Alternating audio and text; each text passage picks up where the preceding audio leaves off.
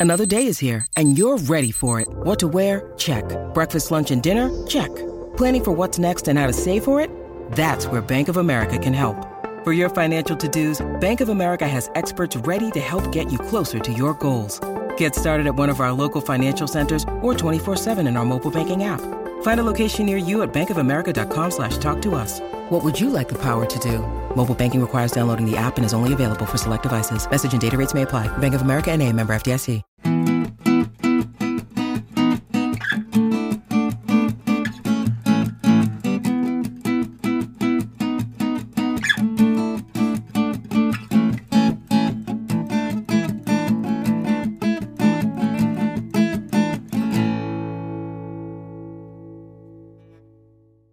Hello, and welcome everyone into the Star Wars Legends Lounge, the show that celebrates the books from Star Wars Legends.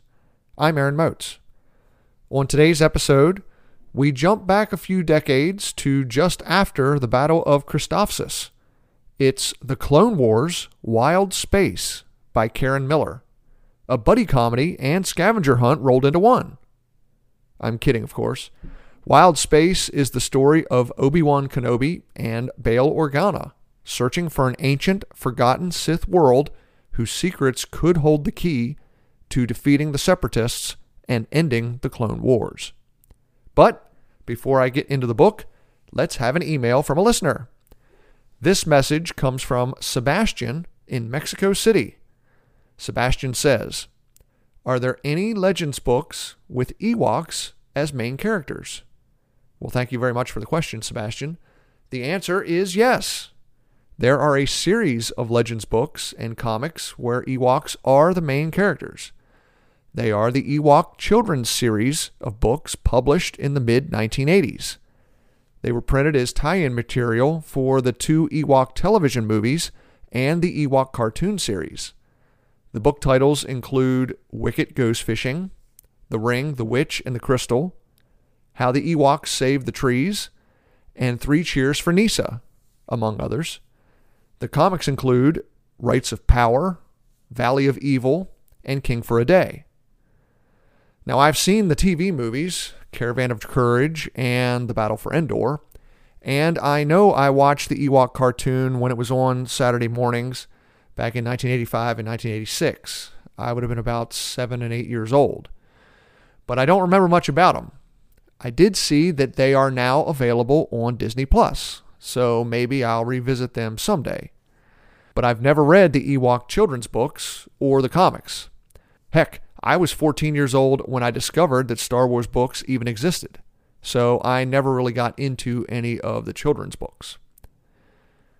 So, those are the only Legends books that I could find that feature Ewoks as main characters. However, Sebastian, if the intent of your question was about adult or young adult books, the answer is unfortunately no. As far as I can tell, there aren't any legend stories that feature Ewoks except for the children's books. But, and this is a big but, there is a series of Legends novels that feature a prominent Ewok from a certain point of view. They're the X Wing Wraith Squadron books. They're titled Wraith Squadron, Iron Fist, and Solo Command. Now, I'll be covering these books in April of 2022, so I won't go into any of these details here, but there is a character, Lieutenant Kettch, who's an Ewok that joined the fighter squadron after the Battle of Endor to help hunt down Imperial warlord Zsinj. Kettch is a really fun character, and those are some really fun stories. Honestly, I can't wait to get to the Wraith Squadron books. They'll be here before you know it. Yub yub, everyone. Thank you very much for the question, Sebastian. Uh, that was a fun one. If you want to be like Sebastian and have a message read on the podcast, please contact the show. You can email me at swlegendslounge at gmail.com or send me a tweet at legendslounge1. Now it's time for today's book, The Clone Wars Wild Space by Karen Miller. Grab yourself a drink And let's head in to the Star Wars Legends Lounge.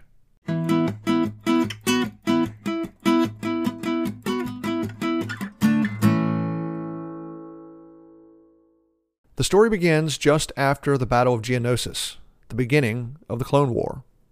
Senator Padme Amidala races through the labyrinthine halls of the Jedi Temple on Coruscant, searching for Anakin Skywalker. She runs into the halls of healing, desperate for any information on Anakin, seriously wounded in a lightsaber duel with Count Dooku, losing his arm. Padme is stopped at the entrance to the healing area and told to leave the temple. Anakin will be fine, the healers tell her. He's injured, but he'll live. The Jedi thank Padme for her helping transport Anakin back to Coruscant, but there's nothing more she can do to help. Padme refuses to leave. She can't tell the Jedi, but she loves Anakin, and she needs to be by his side while he recovers. Again, the Jedi bar Padme from entering the healing area, but it's not until Obi Wan Kenobi enters and persuades Padme to return to her apartments. Now, the incident raises Yoda's attention, who sends for Obi Wan. The old Jedi Master asks Obi Wan about his Padawan's relationship to the senator from Naboo. Obi Wan says he knew Anakin had a crush on Padme, but he thought it was just a phase, that his Padawan would grow out of it. He hasn't, Yoda counters and now it would seem the senator reciprocates young Skywalker's feelings. Yoda chastises Obi Wan for not cutting the relationship off in the bud, and orders Obi Wan to put a stop to it now. Since Obi Wan can't get through to Anakin, Yoda tells him, talk to the senator, and explain to her why the two can never be together. Of course, Padme doesn't take kindly to the news. She tells Obi Wan that the Jedi are wrong. Anakin is different from other Padawans he needs relationships with people who care about him. The Jedi made a mistake cutting Anakin off from his mother. But Anakin is a Jedi, Obi Wan says, and attachment is forbidden. Realizing she'll never win the argument, Padme concedes. If she and Anakin continue their romance, it'll be dangerous for the both of them. But Padme tells Obi Wan Anakin won't believe it unless she's the one to break up with him she convinces Obi Wan to allow Anakin to escort her to Naboo for a family vacation. Obi Wan agrees, and the two fly to Naboo, cementing their love with a secret wedding at Padme's family lake house. The story then jumps ahead a month to just after the Battle of Christophsis. Obi-Wan Kenobi receives a message from Dexter Jettster. Rumors about an attack by General Grievous on the planet Bothawui. As Obi Wan races back to the Jedi Temple with the news, the Senate District is rocked by a series of explosions, terrorist attacks by separatist agents. Obi Wan is caught up in one of the blasts, crashing his speeder bike on a high rise balcony. He's seriously injured, but still manages to get a message off to Anakin, who finds his former master and calls for the Jedi healers. Before losing consciousness, Obi Wan relays the message about Bothawui to Anakin who then tells the Jedi Council. So the Jedi finally have a lead on Grievous, but there's a problem. They're already spread throughout the galaxy. Obi Wan was the natural choice to hunt Grievous down, but he's recovering. So Masters Yoda and Mace Windu decide to give Anakin his first command. Anakin will take his new Padawan, Ahsoka Tano, and a battle group of three new cruisers to Bothawui to lay a trap for Grievous. Meanwhile, Padme Amidala receives a message from Senator Bail Organa of Alderaan. He needs to speak to the Jedi, but he wants to keep it quiet. And he knows Padme has worked closely with the Jedi in the past. When Padme asks Bail what's so important, he confides in her that he's in contact with a secret group called the Friends of the Republic, who claim the war with the Separatist Alliance is just a front. The real threat to the Republic is a shadowy group of Force users called the Sith. Padme's shocked, not by the news itself. She's known about the Sith since the Battle of Naboo 10 years earlier, but because Bail has learned about them. Padme feigns ignorance but tells Bail there is one Jedi still on Coruscant that she can trust and contacts Obi-Wan Kenobi. When Obi-Wan arrives at Padme's apartment, Bail tells him about the message. Obi-Wan tells the senator that the Jedi know the Sith are behind the war, and they've been investigating the Sith for years. Bail is irate, claiming the Jedi have no right keeping this secret from the Senate Security Committee or Chancellor Palpatine. The two begin to argue, but Padme interrupts. The Chancellor knows, she tells Bail, and so does she. Keeping their knowledge of the Sith a secret was necessary to allow the Jedi to investigate without tipping anyone off. Obi-Wan asks Bail who his contacts are. The senator admits he doesn't exactly know, but he trusts them. Their information has never been wrong in the past. But the information has never been this urgent.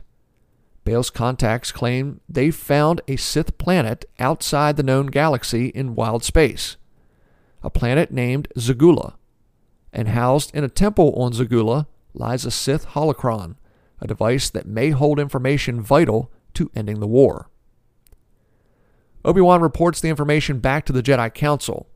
They too are skeptical, but the possibility of rooting out the Sith is a chance they can't afford to pass up.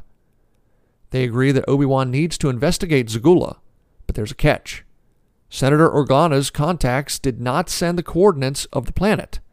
They only sent the coordinates for a meeting at a space station at the edge of Republic space, and they will only reveal how to find Zigoola to Bail himself.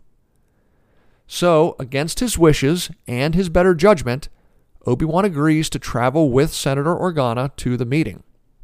Along the way, the two debate the roles the Jedi and the Senate are taking in the war. Obi Wan believes the Senate isn't doing enough for the people of the galaxy that the war is hurting the most, and he's distrustful of politicians in general. Bail doesn't like how secretive the Jedi are with the information he believes the Senate needs to know. The two argue throughout the journey, but eventually arrive at the rendezvous with Bail's contact. They arrive just as a group of pirates are attacking the station. The fighting has been fierce, with heavy casualties on both sides. Carefully, the two dock at the station and follow the sounds of blaster fire. They find the last of the pirates and the Friends of the Republic in the station's control room. Igniting his lightsaber, Obi Wan enters the room and cuts down the last three pirates, but not before they fatally wound Bail's contact. As she's dying, the woman hands Bail a data crystal containing the coordinates for Zigoola. Bail and Obi-Wan return to their ship, but before they jump to hyperspace, Obi-Wan tells Bail to give him the data crystal. They don't know what they'll find on Zigoola, but if it really is a Sith world, Obi-Wan says, it won't be safe for someone like the Senator. That's not the deal, Bail says.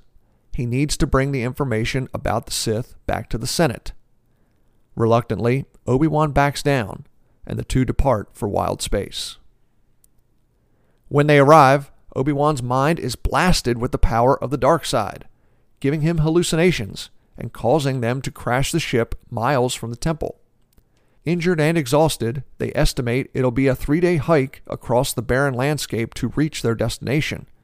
Along the way, Obi Wan continues to be plagued with hallucinations and dreams of falling into a fire beetle pit as a youngling, the death of a friend he couldn't save when he was a Padawan, and Anakin's duel with Count Dooku.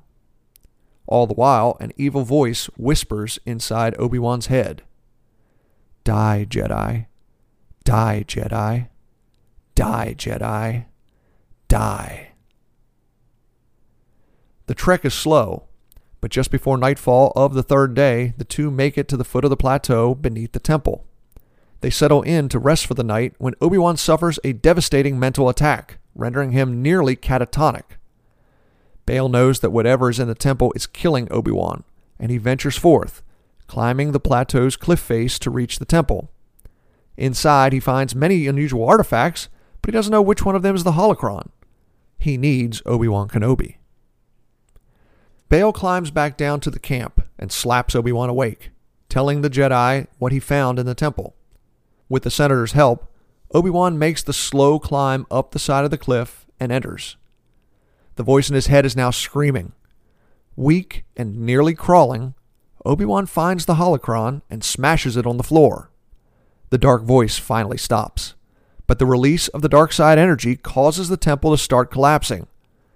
Risking his own life, Bail runs into the temple, finds Obi Wan on the floor, and drags the Jedi outside just as the temple destroys itself. Injured, exhausted, and stranded without a ship, Obi Wan uses the Force to contact Yoda on Coruscant. The Jedi Master sends Padme and a squad of clone troopers to find Obi Wan and Bail and bring them home. The story ends in the office of the Supreme Chancellor, where Darth Sidious ruminates on the loss of the holocron, the destruction of the temple on Zigoola, and Obi Wan's survival. It's a setback, but still, his plans for Anakin Skywalker are progressing nicely. Time for a break. When we return, I'll talk a little more about Clone Wars Wild Space, what I liked and what I didn't like. I'm Aaron Moats. You're listening to the Star Wars Legends Lounge.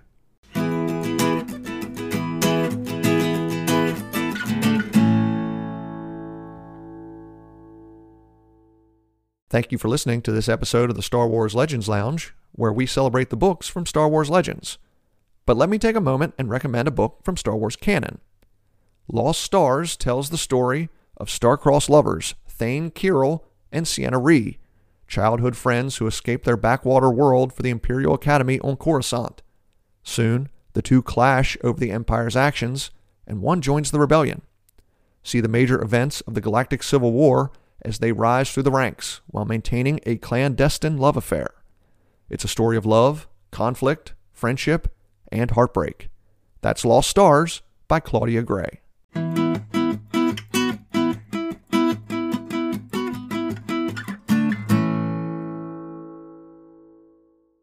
Welcome back to the Star Wars Legends Lounge, the show that celebrates the books from Star Wars Legends. I'm Aaron Moats, and today I'm talking about the book The Clone Wars Wild Space by Karen Miller, a story about Obi-Wan Kenobi and Senator Bail Organa teaming up to find a secret Sith planet. Now, before I give you some of my opinions on this book, let me give you just a little bit of background about my experience with this time period in Star Wars. Most of the books in Legends that I have not yet read take place during the time of the Clone Wars or between the end of the Clone Wars and A New Hope. And the reason mostly is because I didn't like the prequel movies when they came out to this day, I'm still not a big fan of the prequels. I was not a fan of the Clone Wars television show when it first came out. In fact, I stopped watching midway through the first season. It wasn't until later that I gained more of an appreciation for this time in Star Wars storytelling. Because of that, I haven't read many of the books in Legends that take place during the Clone Wars or just after Revenge of the Sith. I'm slowly rectifying that. I tell you all of that because, as much as I have gained an appreciation of this time period, and I recognize now that there are some great stories that take place during the Clone Wars or just after some of the storylines in the latter stages of the Clone Wars television show are tremendous storylines, some of my favorite storylines. But this book is not one of them. I am not a fan of this book. It's the first time I've read it, and I will tell you it was a chore to get through. As I've said in the past, I'm mostly a plot person. I sometimes have difficulty recognizing some of the themes of a story until after the story is over. I sometimes don't appreciate some of the deeper character moments until after a story is over.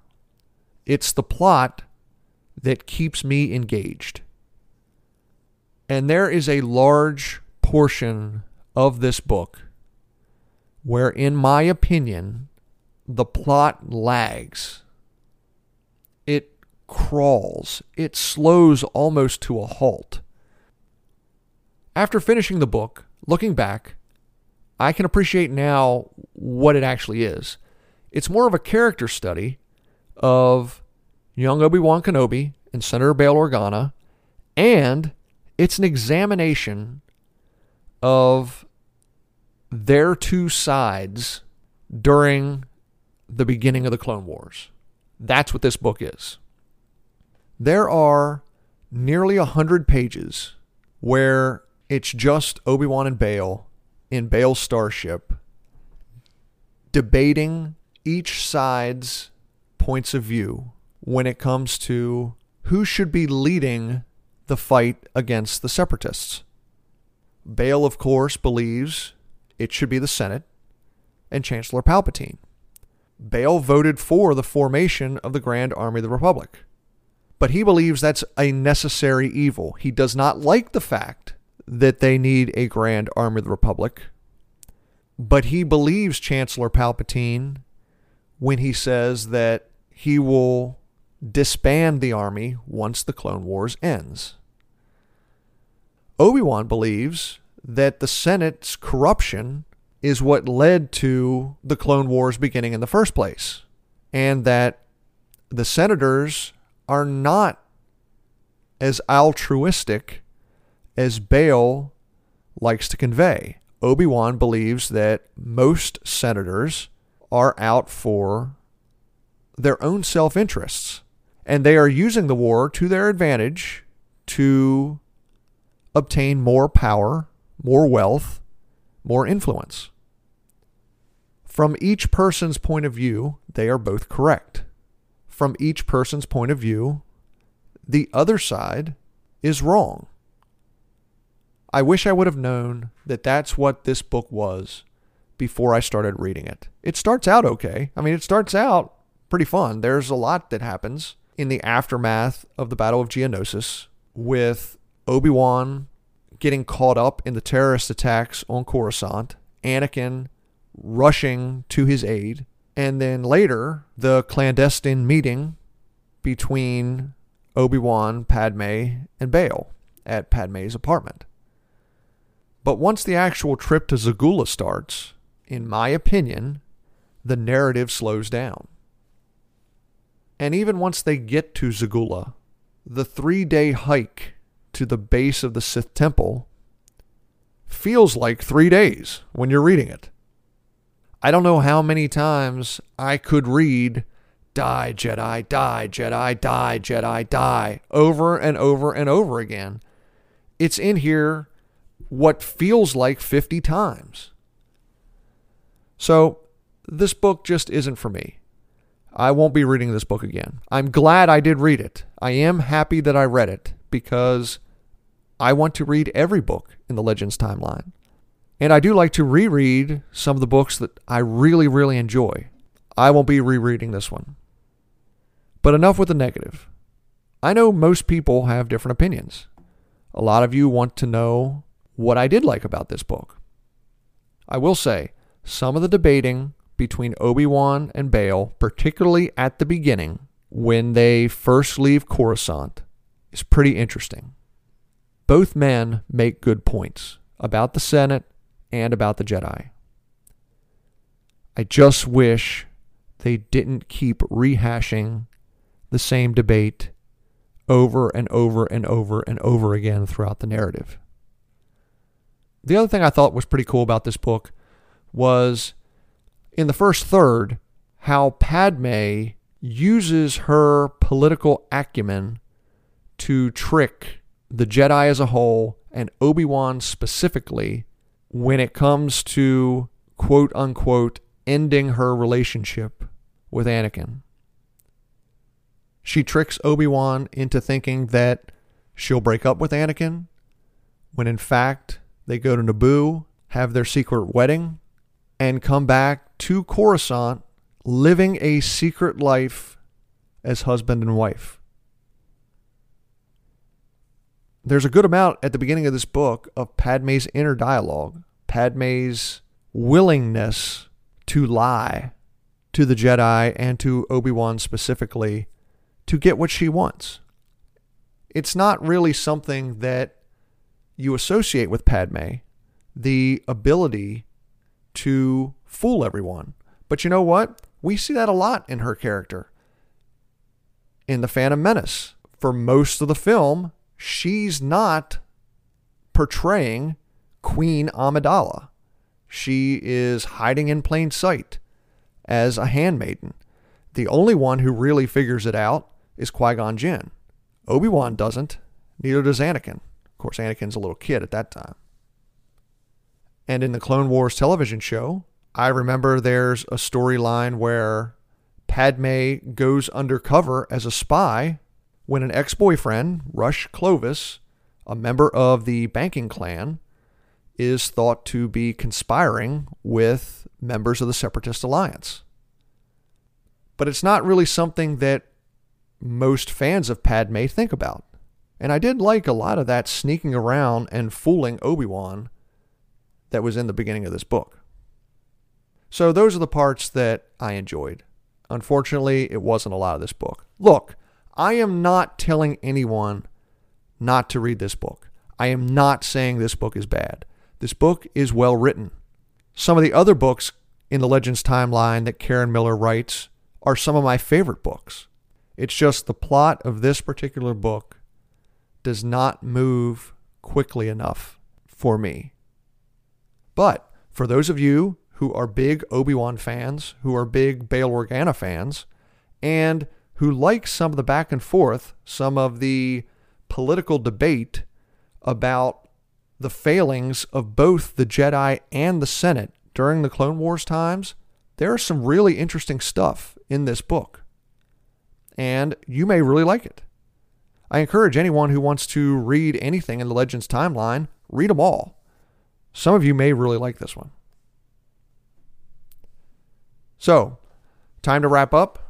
On our next episode, I'll be talking about one of the more popular books from the Legends timeline Dark Lord The Rise of Darth Vader by James Luceno. Until then, if you'd like to get in contact with me, please email the show at swlegendslounge at gmail.com or send me a tweet at legendslounge1. Ask me a question, send me a message. Tell me how wrong I am about this book, The Clone Wars Wild Space. Tell me why it's a good book and why everything I have just said is nonsense. Please, I'd love to hear from you. Thank you so much for listening to the Star Wars Legends Lounge. I'm Aaron Moats. Remember, there's always a bit of truth in legends.